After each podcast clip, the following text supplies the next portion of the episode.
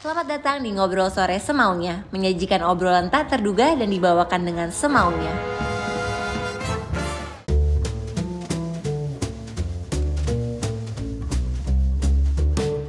Hai, gue Putri Tanjung, selamat datang kembali di Ngobrol Sore Semaunya. Hari ini tamu kita super spesial, karena tamu kita hari ini adalah temennya bapakku. Makanya aku manggilnya Om, Om Sandiaga Uno. Halo Hai, Putri. Om. Ini Idola. pertama tamu yang dipanggil Om nggak di sini? Eh, yes, I feel so old. enggak lah Om. Karena kan Om udah kenal aku dari kecil banget. Dari kecil banget. Dari kan temennya kecil Atira banget. dari SD. Iya, malah. Atira tuh adik kelas aku. Jadi anaknya Om Sandi ini adik kelas aku. Hmm. Om, how are you? I'm fine, thank you. Dan keren banget studionya Thank you. NSS. Eh, Selama ini ngeliat-ngeliat dari konten aja, tapi finally diundang ke sini, so it's an honor. Thank you so much for coming. Om, how's this pandemic treating you? Business wise, ya semuanya kena ya. Iya. Kenanya hitnya quite severe. Significant ya? Ya, dan untuk portfolio di dunia usaha kita kan ada terbagi tiga ya, Iya. dari sumber daya alamnya jebol, terus infrastrukturnya severely slowing down, Iya. uh, consumer goods dan servicesnya juga nggak bagus. Nah, tapi Iya. kita pernah invest sebelum pandemi ini di beberapa sektor seperti kesehatan, Iya. uh, pharmaceutical sama herbal Iya. itu yang mendingan. Iya. Jadi waktu pandemi ini ada switch ke beberapa um, sektor yang memang menjadi disebut sebagai COVID winner ya, Iya. sektor kesehatan, sektor uh, berkaitan dengan pharmaceutical termasuk jamu. Iya, Jadi kita invest betul. di herbal jamu itu um, cukup meningkat. Tapi all in all um, ini memberikan waktu buat uh, udah lama banget nggak spend time sama tante Nur Iya, di sama family ya, rumah Om. sama family dan kebetulan uh, Sulaiman kemarin kan waktu keliling-keliling Indonesia hampir setahun itu nggak jarang banget Iya. nemenin Sulaiman uh, belajar. Jadi ya ada sisi bagusnya juga. Lebih spend banyak waktu sama keluarga.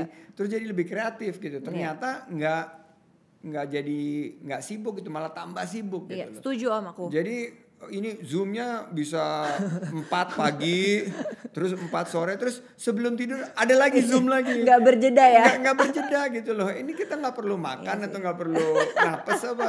Cuk cuk cuk cuk cuk. Gitu. Mentang-mentang nggak ada traveling dari titik A ke titik B kan Iya. kalau di Jakarta kan bisa makan waktu 45 menit sejam dipepet-pepetin gitu loh. Iya, Jadi sangat kreatif nih tim sekretariat ini.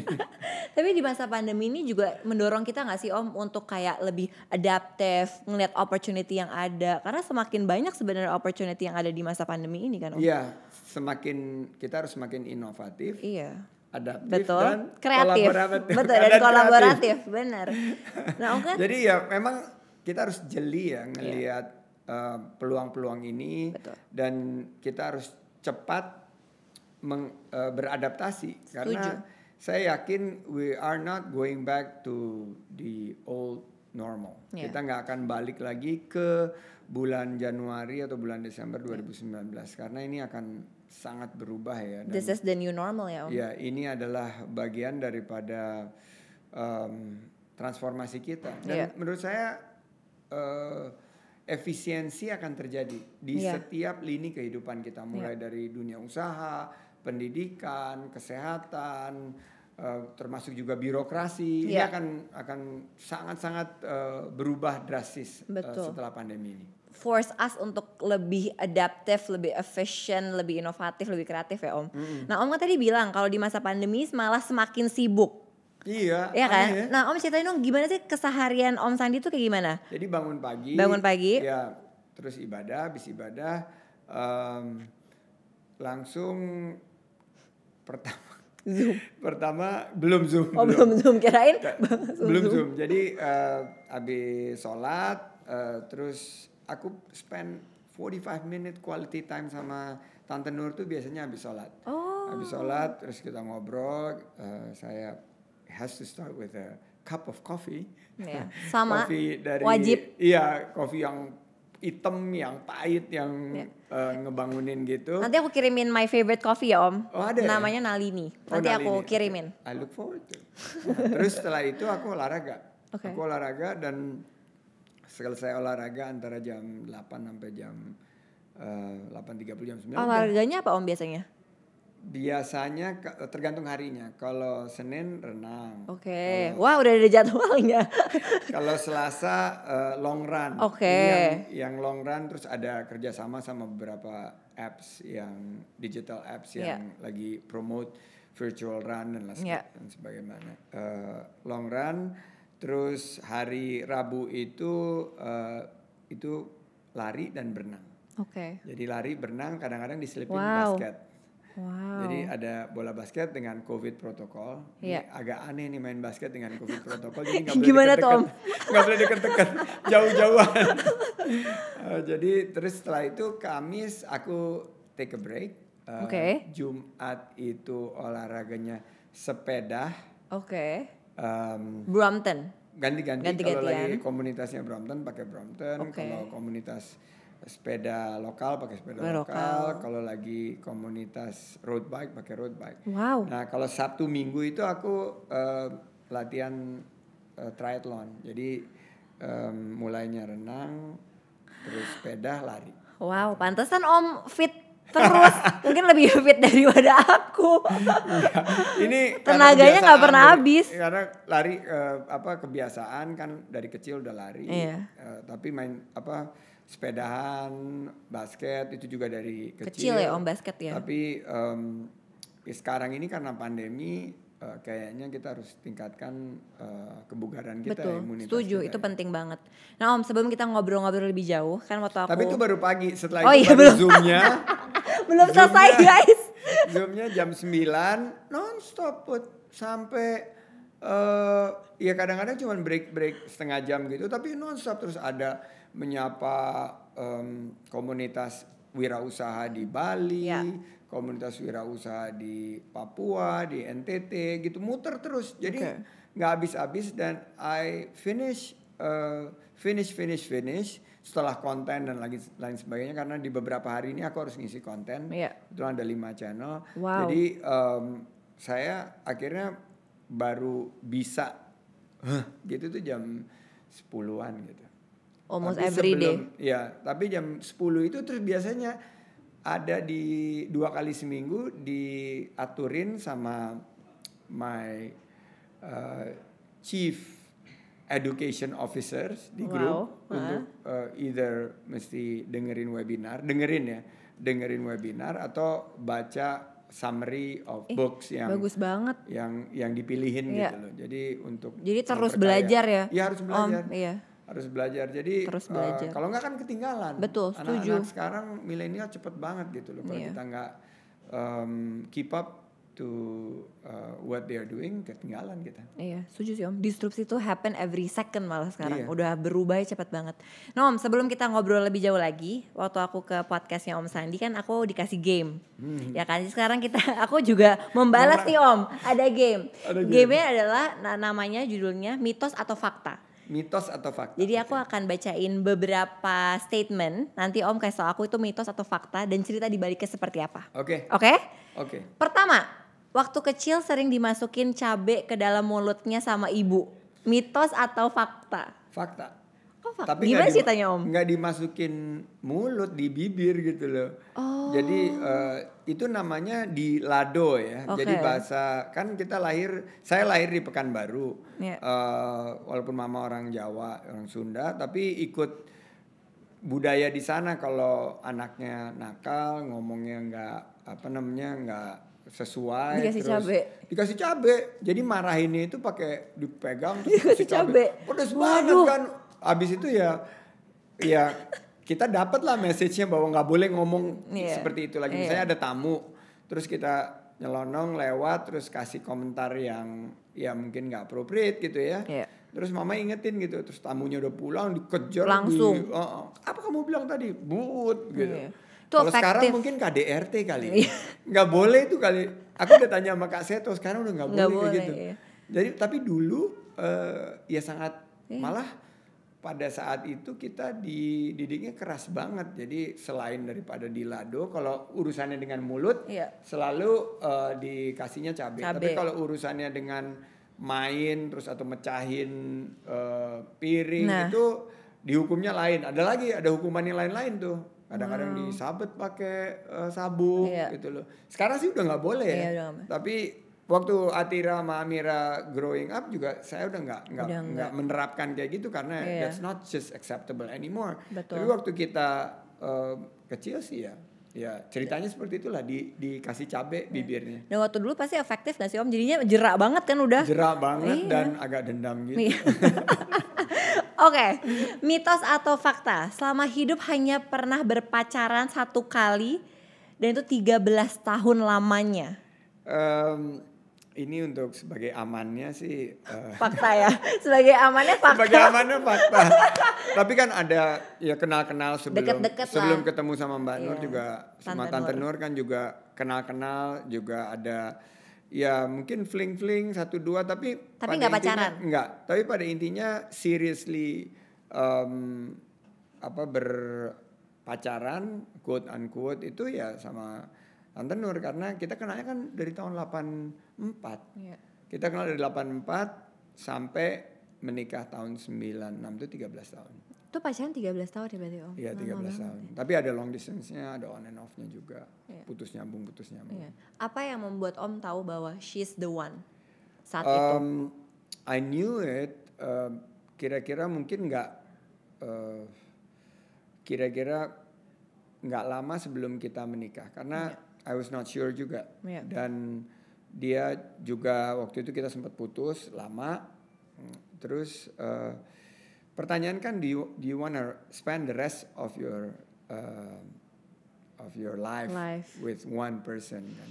Jadi pada saat itu setelah kita uh, long distance, uh, I feel something missing. Dan Hmm. waktu saya tinggal di Singapura, kerja di Singapura, um, walaupun dia jauh, um, ya ruangan itu terasa ada dia terus gitu loh. Ya. Jadi Oh. uh, ya aku bilang waktu diancam sama tante Nur waktu itu kan karena kan uh, kita nggak nggak nikah nikah nih udah 13 tahun. Terus Iya. Saya bilang ya udah kalau tahun ini uh, you're not still not sure, uh, aku mau sama orang lain aja dia bilang gitu. Terus Langsung. yang di situ lah aku, aku wake up, Iya. terus uh, setelah itu nggak lama kita langsung rencanain dia pulang ke Indonesia, terus kita nikah di Singapura.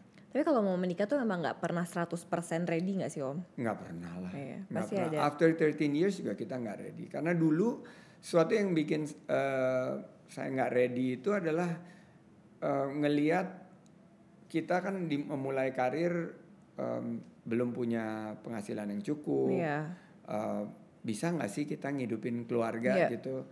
Terus bisa nggak kita bukan ngidupin diri kita sendiri tapi kita juga punya tanggungan Iya. Eh, bisa nggak kita membahagiakan Iya. pasangan kita jadi pertanyaan-pertanyaan itu terus yang menghantui tapi setelah you make a decisions dan ternyata eh, rezeki itu ada ya ada jatahnya sendiri-sendiri Iya.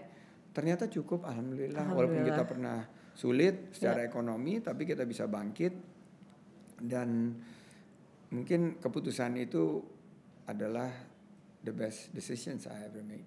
Rezeki istri dan rezeki anak ya om Rezeki katanya. istri, kata rezeki bapak. anak itu uh, Itu bener adanya ya benar om. adanya, terbuka bener.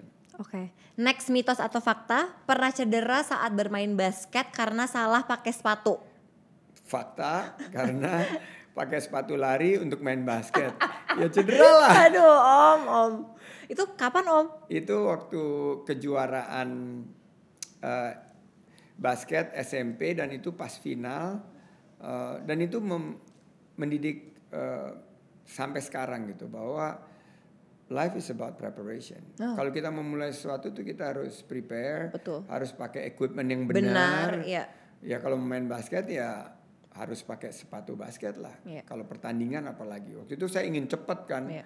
ingin larinya kenceng, wah pakai sepatu lari aja nih Iya. supaya lebih kenceng eh, nangkep bolanya. Tapi kan ternyata main basket bukan hanya kenceng-kencengan nangkep bola, Betul. masukin Betul. bola ke dalam ring kan. Betul, betul. Nah itulah kecederanya pas lagi loncat mau masukin bola ke ring, terus eh, jatuhnya salah karena pakai sepatunya salah, terus cedera. Dan semenjak itu ini jadi pelajaran sih bahwa Iya. kita untuk melakukan apa-apa harus selalu melakukan persiapan. Betul, harus plan well ya. Jadi nggak cuma plan. strategi aja, tapi dipen- harus punya plan yang Ya harus punya Well. plan dan harus execute well, Iya, harus juga agree. mampu untuk eh, belajar dari eh, kesalahan-kesalahan Kesalahan. kita. Oke, Om ini mitos atau fakta yang terakhir, tapi ini menurut aku yang paling seru. mitos atau fakta pernah menjadi cover boy majalah Hai Fakta. dan ada fotonya. ini Ya ampun Om, ini tahun berapa? ini kayaknya 80-an akhir gitu loh, Put. Hmm. Waktu aku lagi lagi kuliah ini terus ada ada yang ngajakin gitu untuk em, jadi nggak dikasih tahu bakal jadi cover, Iya. tapi dia bilang ini ada foto photoshoot gitu, Eh, dibayar inget banget waktu itu mungkin 75.000 ribu atau 50.000 ribu lupa ya. Oke. Tapi sekitar segitulah 50 ribu atau 75 ribu. Lumayan gak sih Om tuh pada Wah, saat lumayan itu? banget. Iya kan, gede banget pada Eh, saat buat itu. buat waktu itu tahun Iya, buat 80. waktu itu. Karena nggak lama setelah itu aku eh, lulus gajiku dari perusahaan pertama itu 425 ribu per bulan. Iya. 425 ribu. Waktu itu dapat 75 ribu untuk setengah hari shoot. Ya mau banget gitu. Iya. Terus datang, terus tahu-tahu disuruh lepas baju. Lu kok pakai lepas-lepas baju nih? Terus disuruh pakai rompi, dipercik-percikin air, dingin banget gitu. Studionya nggak kayak gini gitu, dingin banget. Sampai berapa kali menggigil gitu, terus gayanya kayak pecinta alam, terus gigit Lucu apa, sih, Om. Rumput gitu. Ya alhamdulillah, jadi Alhamdulillah. itu gambar itu akan terus menghantui Iya benar. Om nggak pernah berpikir mau melanjutkan karir sebagai model Om? Ya, waktu itu kan saingannya berat Put. Saingannya ada Ongki Alexander, Iya. ada yang nggak mungkin lah. Dan kebetulan abis itu terus sibuk juga, Iya. sibuk kerja, terus nggak lama dari kerja dikirim sekolah lagi, Iya. ambil S2. Setelah S2 kerja lagi ya udah nggak nggak nggak ada Iya. kesempatan sama sekali. Om ngomongin soal masa lalu, Om kuliah beasiswa, ya, summa summa cum laude, perfect GPA 4.0. Waktu itu Om Sandi tipe pelajar seperti apa sih? Dan tipsnya gimana biar Om dapat beasiswa, dapat summa cum laude? Jadi tips em, ya tipe pelajar yang kutu buku ya. Iya. Jadi kacamata minus 10 waktu itu. Wow. Aku nih Oh, sekarang berapa? not- ini sekarang minus satu karena LASIK. Oh. Jadi eh, tahun Aku juga mau 2001 thanks to technology eh, aku dari tadinya legally blind itu. Minus 10 tuh legally blind.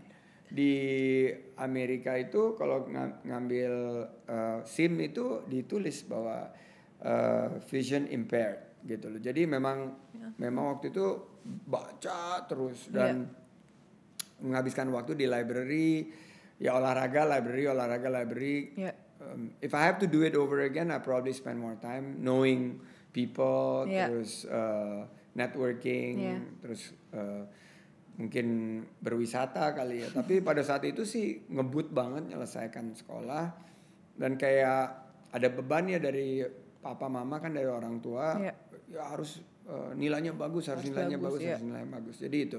Nah setelah itu em, dapat nilai eh, yang bagus itu jadi kayak udah otomatis jadi mm, Udah keharusan ya Om? udah keharusan jadi Iya. kalau misalnya nggak nggak belajar dengan tekun nah kalau saya bisa berbagi tips di ngobrol sore semaunya ini jarang saya eh, sampaikan tapi mungkin ini pertama kali saya sampaikan cara saya belajar Ya gimana Cara saya belajar itu jadi sebelum kuliah saya udah tahu materinya karena saya belajar dulu sebelumnya. Chapter yang mau dibahas itu aku udah baca dulu. Ya ampun Om. Jadi pas lagi eh, pelajar. Jadi misalnya hari Senin membahas chapter satu. Iya. Aku hari Minggunya udah, Udah baca dibaca. cha- chapter satu. Jadi aku udah selesaikan chapter satu, terus aku udah bikin note-note kecil. Iya. Terus kelas kan, Iya. di kelas itu aku udah ngikutin Em, dan interaksi sama profesor itu em, aku gunakan banget untuk pendalaman. Dan aku selalu duduk di baris paling depan. Wow. Banyak yang kesel nggak om? Kesel banget mau nimpukin kali ya. Tapi aku orangnya kalau diajak belajar bersama aku mau terus. Iya. Jadi aku selalu eh, bilang nggak ada yang mau nih belajar sama gue nih. Gue bisa share-share loh. Kadang-kadang ada yang mau, ada yang bilang males ah males. Nah saya itu nggak pernah cramping atau nggak pernah eh, yang belajar sebelum ujian itu eh, satu dua hari sebelumnya jarang banget. Biasanya saya cicil panjang Iya. gitu loh.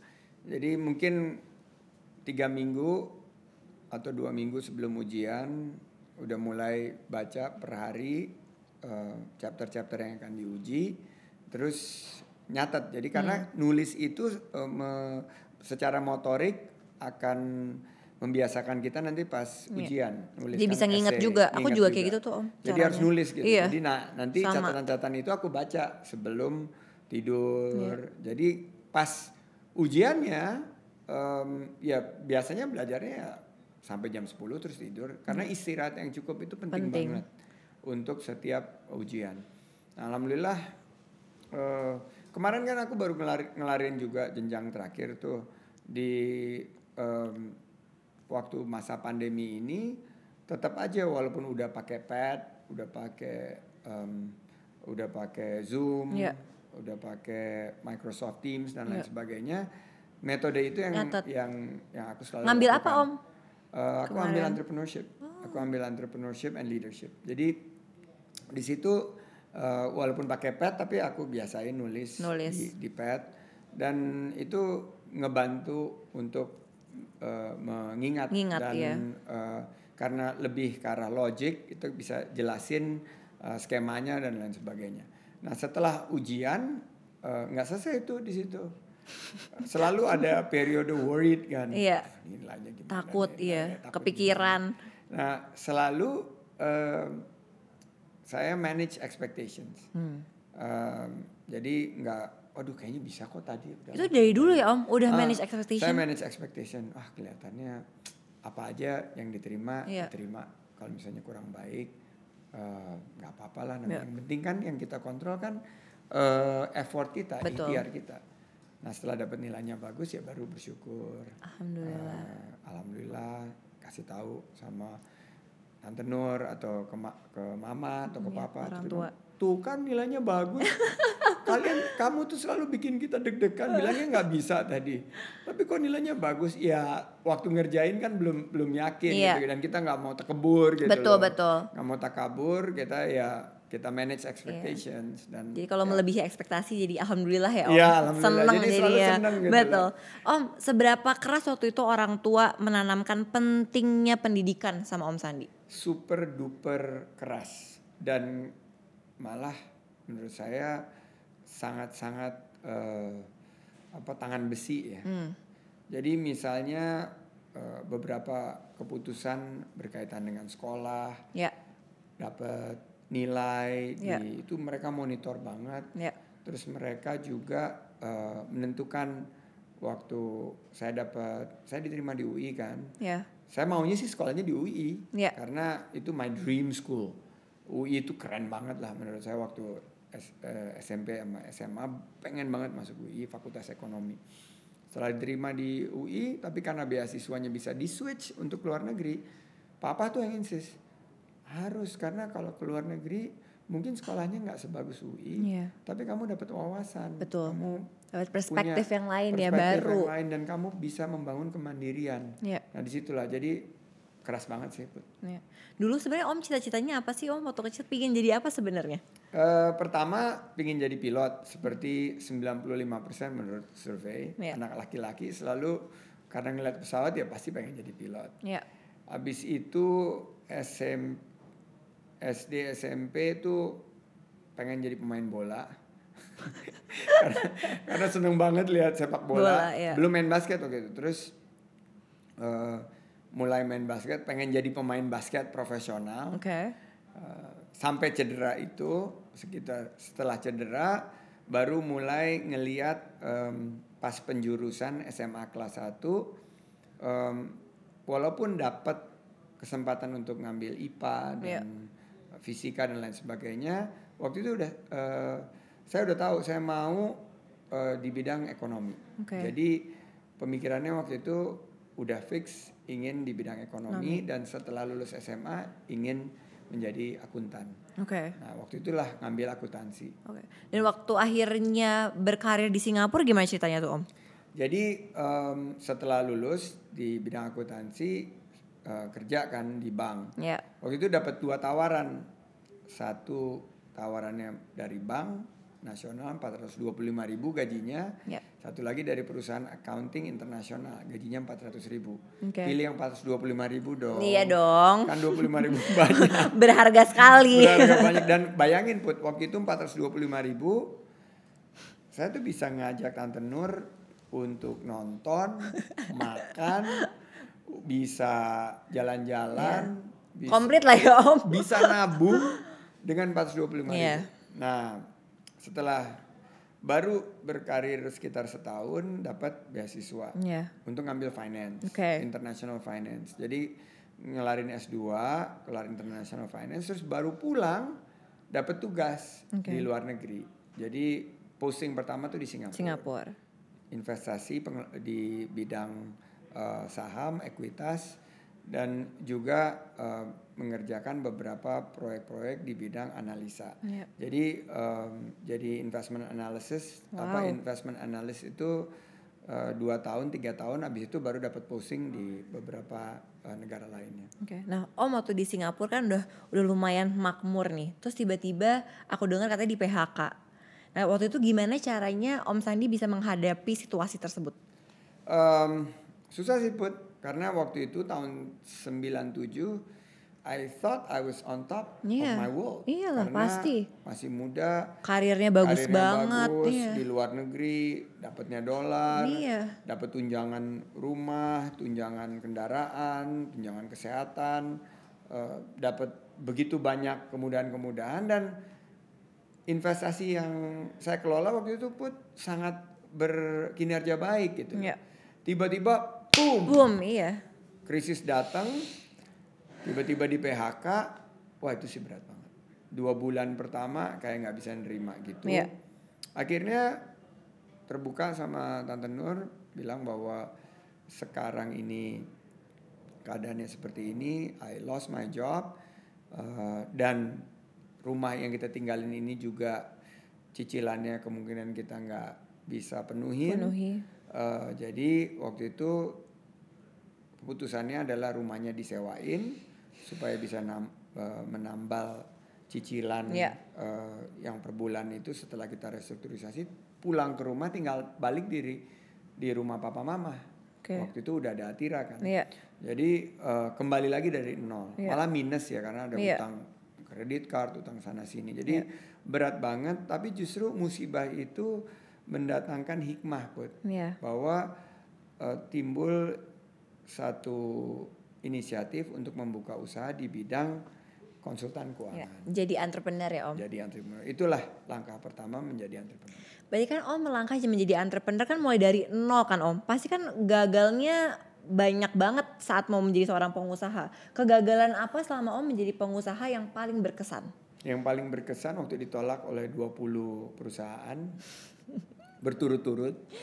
Penolakan tuh paling berkesan ya memang Om Iya, ya. penolakan Aku juga. berkesan dan aku catat tuh siapa yang nolak. Siapa? Ih, sama, aku juga.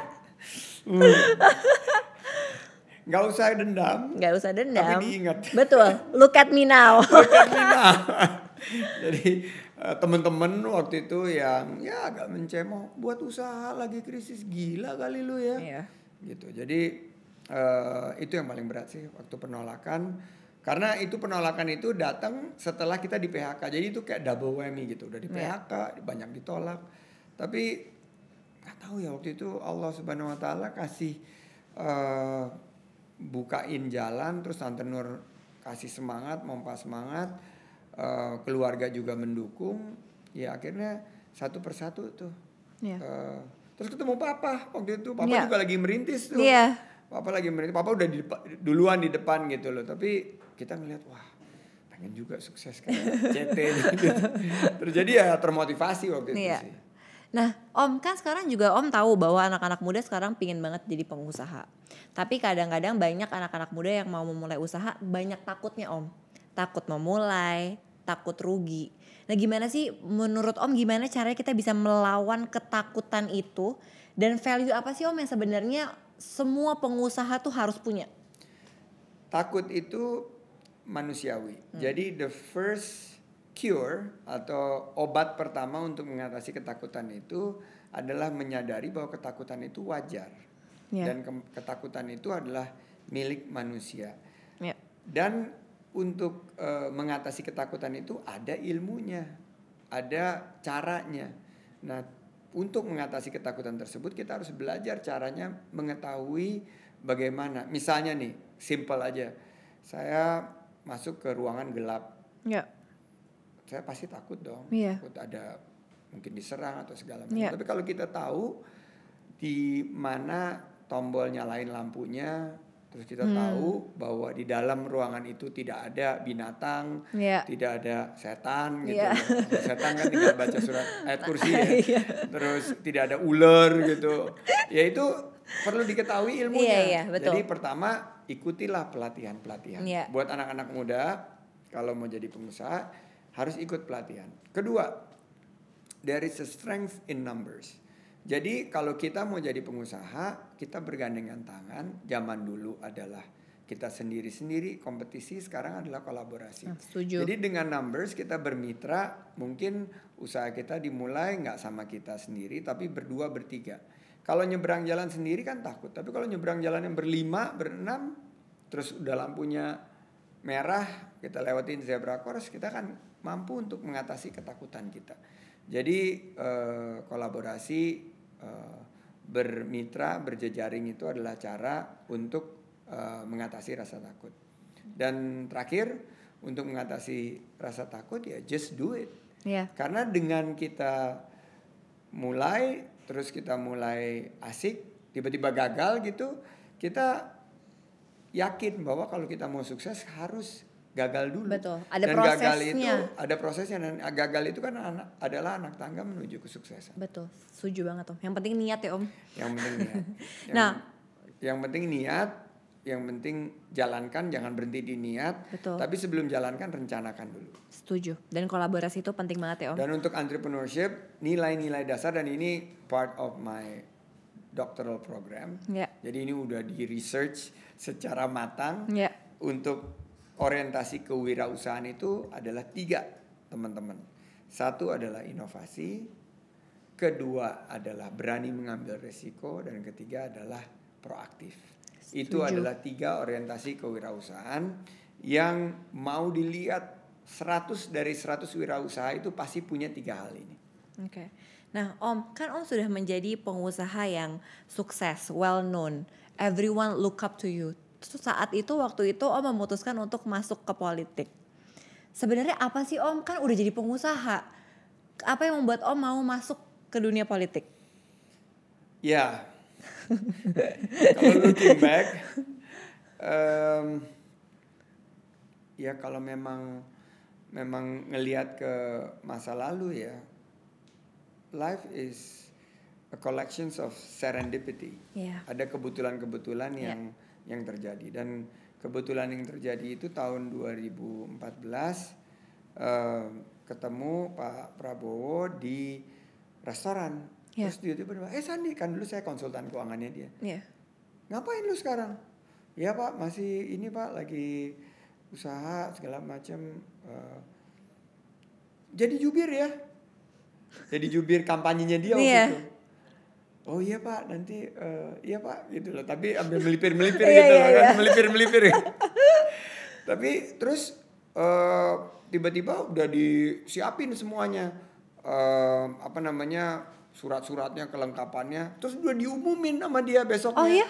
jadi agak fait accompli waktu itu jadi jubir tuh tiba-tiba peng jubir kampanye Prabowo Hatta gitu Sandi Iya. Uno ya udah habis itu em, karena segen juga ngomong sama Pak Prabowo, Pak saya nggak jadi jubir ya. Jalan lah jadi Susah jubir ya. tuh. Selama tiga bulan saya jadi jubir kampanye.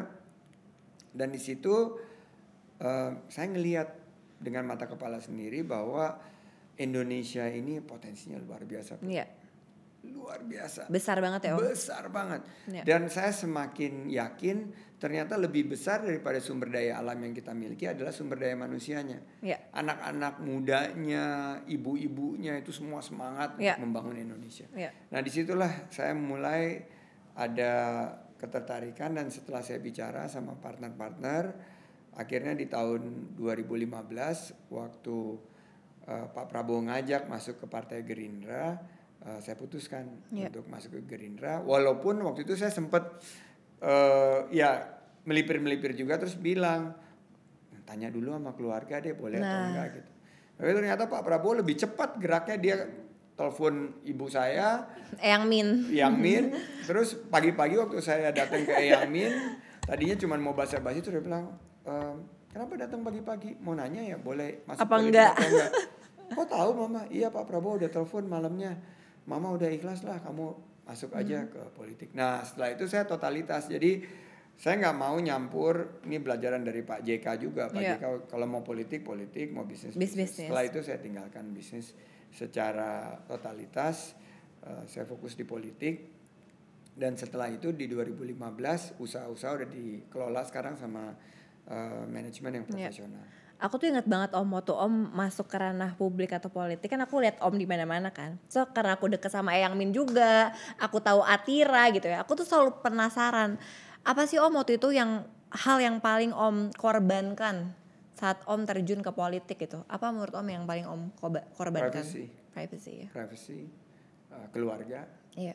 terutama buat Atira sama Amira yang remaja waktu itu ya, itu kan buat mereka sekarang mereka jadi in the spotlight. Iya. Eh, mereka nggak bisa seenaknya bahwa Iya. mereka punya tanggung jawab. Iya. Itu saya saya bilang bahwa kalian sekarang walaupun bukan pejabat publik tapi jadi anaknya pejabat publik. Betul. Itu pressure Dan sekali loh. Dan Putri juga ngalamin Iya. sendiri waktu Betul. Bapak ada di pemerintahan kan. Betul. Jadi saya bilang kita harus peduli, harus peka, harus dekat sama rakyat, Betul. harus punya empati, harus terus saling peduli. Betul. Itu yang akhirnya dari awalnya dianggap mereka sebagai pengorbanan tapi ternyata berujung sebagai privilege. Iya. Sebagai karunia. Betul. Kita bisa ngelihat dan kita bisa berkontribusi. Betul. Jadi memang inilah em, hikmahnya sekarang ada di dalam politik. Ternyata yang kita pikir kita korbankan eh, privacy kita, kita korbankan sisi-sisi pribadi menjadi satu karunia karena eh, ternyata diganti sama Tuhan yang Maha Kuasa sama Allah dengan kemampuan kita untuk mengubah masa depan Iya. eh, orang-orang masyarakat ini yang menurut saya ini jadi sebuah karunia. Setuju. Dengan adanya privilege itu pun kita jadi punya tanggung jawab yang lebih ya Om. Bener. Nah, Om kan tadi uh, Om udah udah cerita, pasti kan Om banyak kegagalan, berproses juga dalam karir, dalam hidup gitu kan Om. Gimana sih Om caranya kalau misalkan udah gagal atau jatuh atau nggak nggak apa ya, nggak go well as yang udah Om udah plan, gimana caranya bangkit lagi Om? Paling gampang gini aja lah yang tahun 2019 lah gagal pilpres gitu nah ya. itu dia. Paling gampang lah ya. Aku sebenarnya mau ngomong itu Om. paling gampang itu kan yang paling Iya, diingat gitu. jadi Kalau gimana, Om? yang waktu di PHK Iya, itu kan 20 tahun betul. yang lalu gitu loh. gimana Om? How do Jadi, you deal with it saat itu? Pertama it's tough karena kita mesti akuin karena kita tumpahkan semua ikhtiar kita Betul. kan. Tapi em, em, saya punya satu prinsip yang saya sebut sebagai kerja empat as. Ya. Kerja keras, kerja cerdas, kerja tuntas dan kerja ikhlas. Ya. Nah, kalau saya mau mengaplikasikan apa yang saya selalu usung etos kerja 4As itu kan ada komponen ikhlas. Iya. Saya tanya ke diri saya, kerja keras udah udah 1600 titik kunjungan di seluruh Indonesia. Iya. Never ever been done by any politicians. Iya. Kerja cerdas udah pakai social media, pakai big data analytics, Iya. kerja cerdas kita pakai ya kemampuan kita intelektual yang diberikan oleh Tuhan yang Maha Kuasa. Kerja tuntas sudah udah 8 bulan nonstop dari hari pertama kampanye sampai hari terakhir nonstop nggak nggak ada satu break pun kerjanya tuntas nah kerja ikhlasnya adalah menerima apa pun yang Allah berikan dan karena kekuasaan itu milik Tuhan yang Maha Kuasa dia akan tentukan siapa yang diberikan kekuasaan dan pada saat itu tanggal 19 April 2019 kekuasaan itu tidak diberikan kepada kita tapi Yeah. diberikan kepada Pak Presiden dan Yeah. Pak Wapres sekarang. Jadi eh, ya apakah kecewa? Ya kecewa, Pasti. tapi kecewanya dua mungkin dua tiga hari gitu. Yeah. Eh, dan kebetulan habis itu saya sakit kan, Iya. Cegukan nggak berhenti berhenti terus demam. Akhirnya istirahat dua tiga hari. Setelah hari ketiga, em, hey it's not too bad gitu loh. Iya. Ternyata em, ini menjadi satu pendidikan. Aku catat semua kan apa yang eh, berhasil dilakukan, apa yang gagal, apa yang perlu dikoreksi, pelajaran apa ya, yang Om. perlu ditingkatkan. Iya. Nah dari situ mulai what to do next. Iya. Balik ke perusahaan um, it's not an option karena sudah dikelola sama manajemen profesional dan anak-anak milenial lah sekarang untuk menjalanin ya seumurnya Putri gini. Iya. Sumur CEO ku umurnya 30-an. Oke. Terus uh, timnya mereka ada yang di late 20 sama early 30s.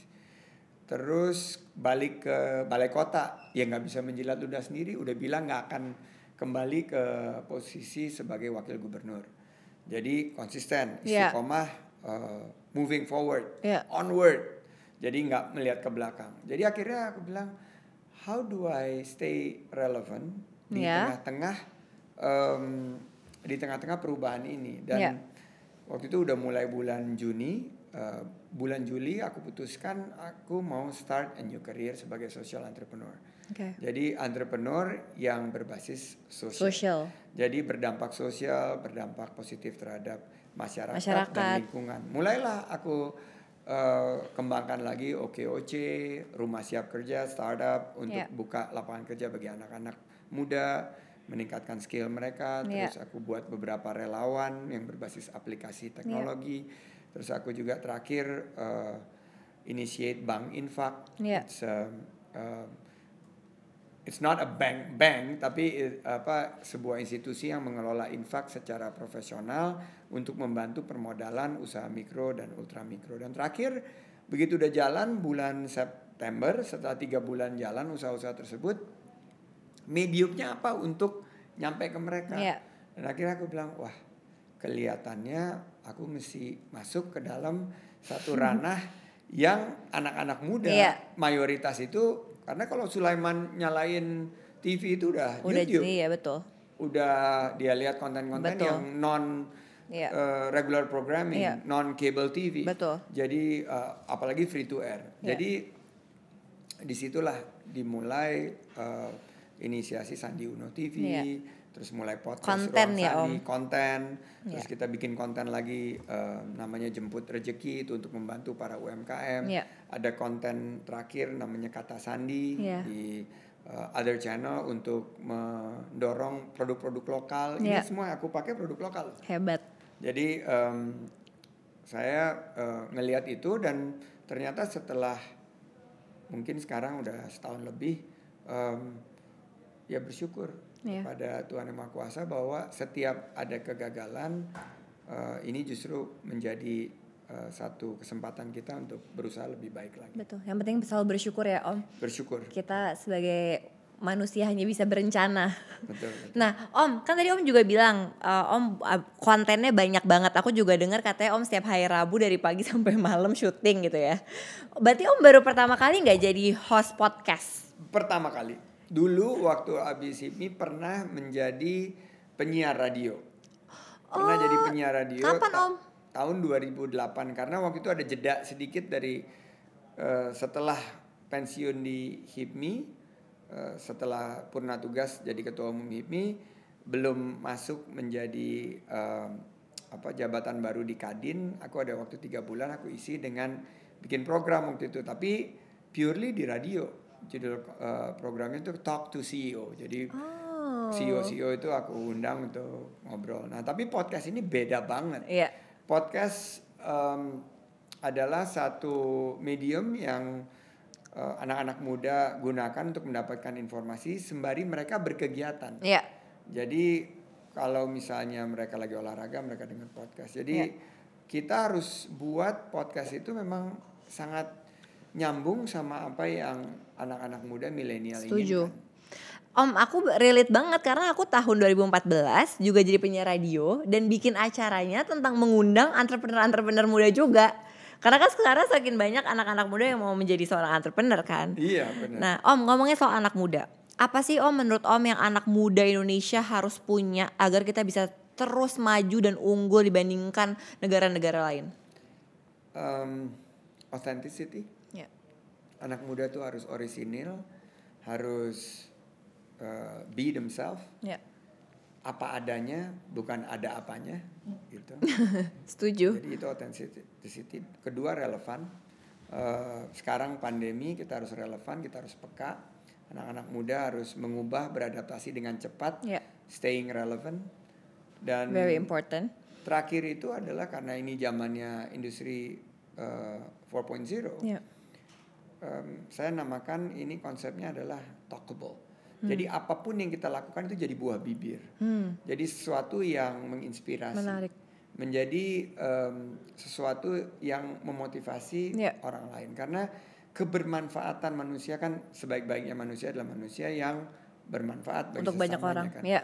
Jadi kalau mereka otentik, mereka relevan dan mereka menjadi talkable, itu mereka akan menjadi satu penggerak yang sangat luar biasa. Kalau di sisi em, nilai-nilai luhur dari mungkin dari segi eh, agama itu juga ada kan. Iya. Eh, bagaimana kita jujur, amanah, em, fatonah, cerdas, sidik, eh, bisa tanggung jawab dan tablik menyampaikan yang baik-baik. Nah, jadi anak-anak muda menurut saya haruslah fokus kepada kekuatan yang dia miliki sendiri, being authentic, staying relevant, Ya. dan selalu whatever you do, make sure you inspire. Ya, I agree. Dan senangnya sekarang kita ada role modelnya juga Om. Salah satunya kan Om Sandi. Dengan Putri.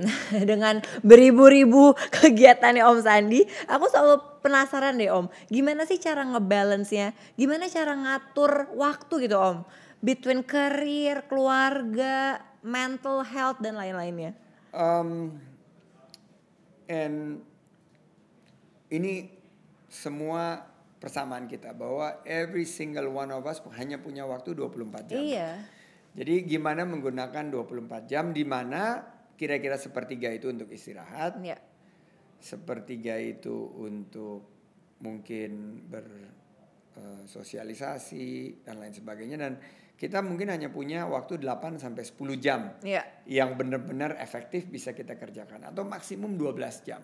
Ya. Nah, saya selalu membagi-bagi prioritas. Jadi ada skala prioritas atau priority scale. Ya. Dan priority scale itu semua diukur dengan dampak, impact. How big, how how much of an impact you wanna uh, have on all your activities. Jadi saya ukur dari skala prioritas tetap ibadah nomor satu, Ya. yang prioritas nomor dua adalah keluarga, nomor ketiga adalah baru uh, kegiatan-kegiatan aktif, uh, aktivitas kita yang mudah-mudahan bisa menjangkau begitu banyak orang. Ya. Jadi dengan punya skala prioritas itu kita gampang ngaturnya. Ya. Jadi agama, keluarga dan aktivitas lainnya ya, Iya. Om. Dua pertanyaan terakhir ya, Om. Dua Dua, pertanyaan terakhir. Pertanyaan adalah kan sekarang kita udah di em, sedang di penghujung tahun ya, Om. Udah mau 2021 loh, Om. Nggak kerasa ya bentar Iya. lagi. Aku pin aku penasaran, Om. Apa sih hal yang terbaik yang terjadi pada Om Sandi di tahun ini? 2020. Iya, tahun 2020. 2020 em, Atira lulus Iya. eh, dan kerja sekarang. That's um, sangat eh, terus di 2020 ini aku selesaikan sekolah juga. Iya. Em, terus di 2020 ini eh, papa mama sehat. Iya. Untuk pertama kalinya mereka eh, diberikan kesehatan. Biasanya kan kita bolak-balik ke Singapura Iya. nganterin Eyang Min, Iya.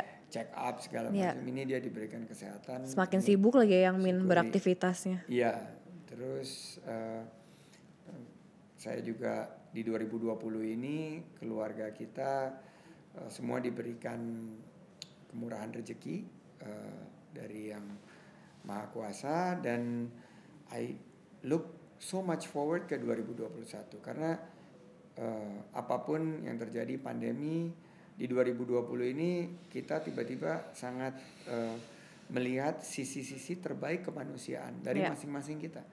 Kita lebih banyak berbagi, Yeah. kita lebih banyak kontemplasi Yeah.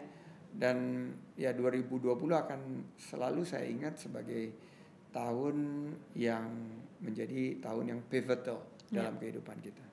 Apa resolusi Om Sandi di tahun 2021? 2021 resolusi Em, kurangin jadwal Zoom.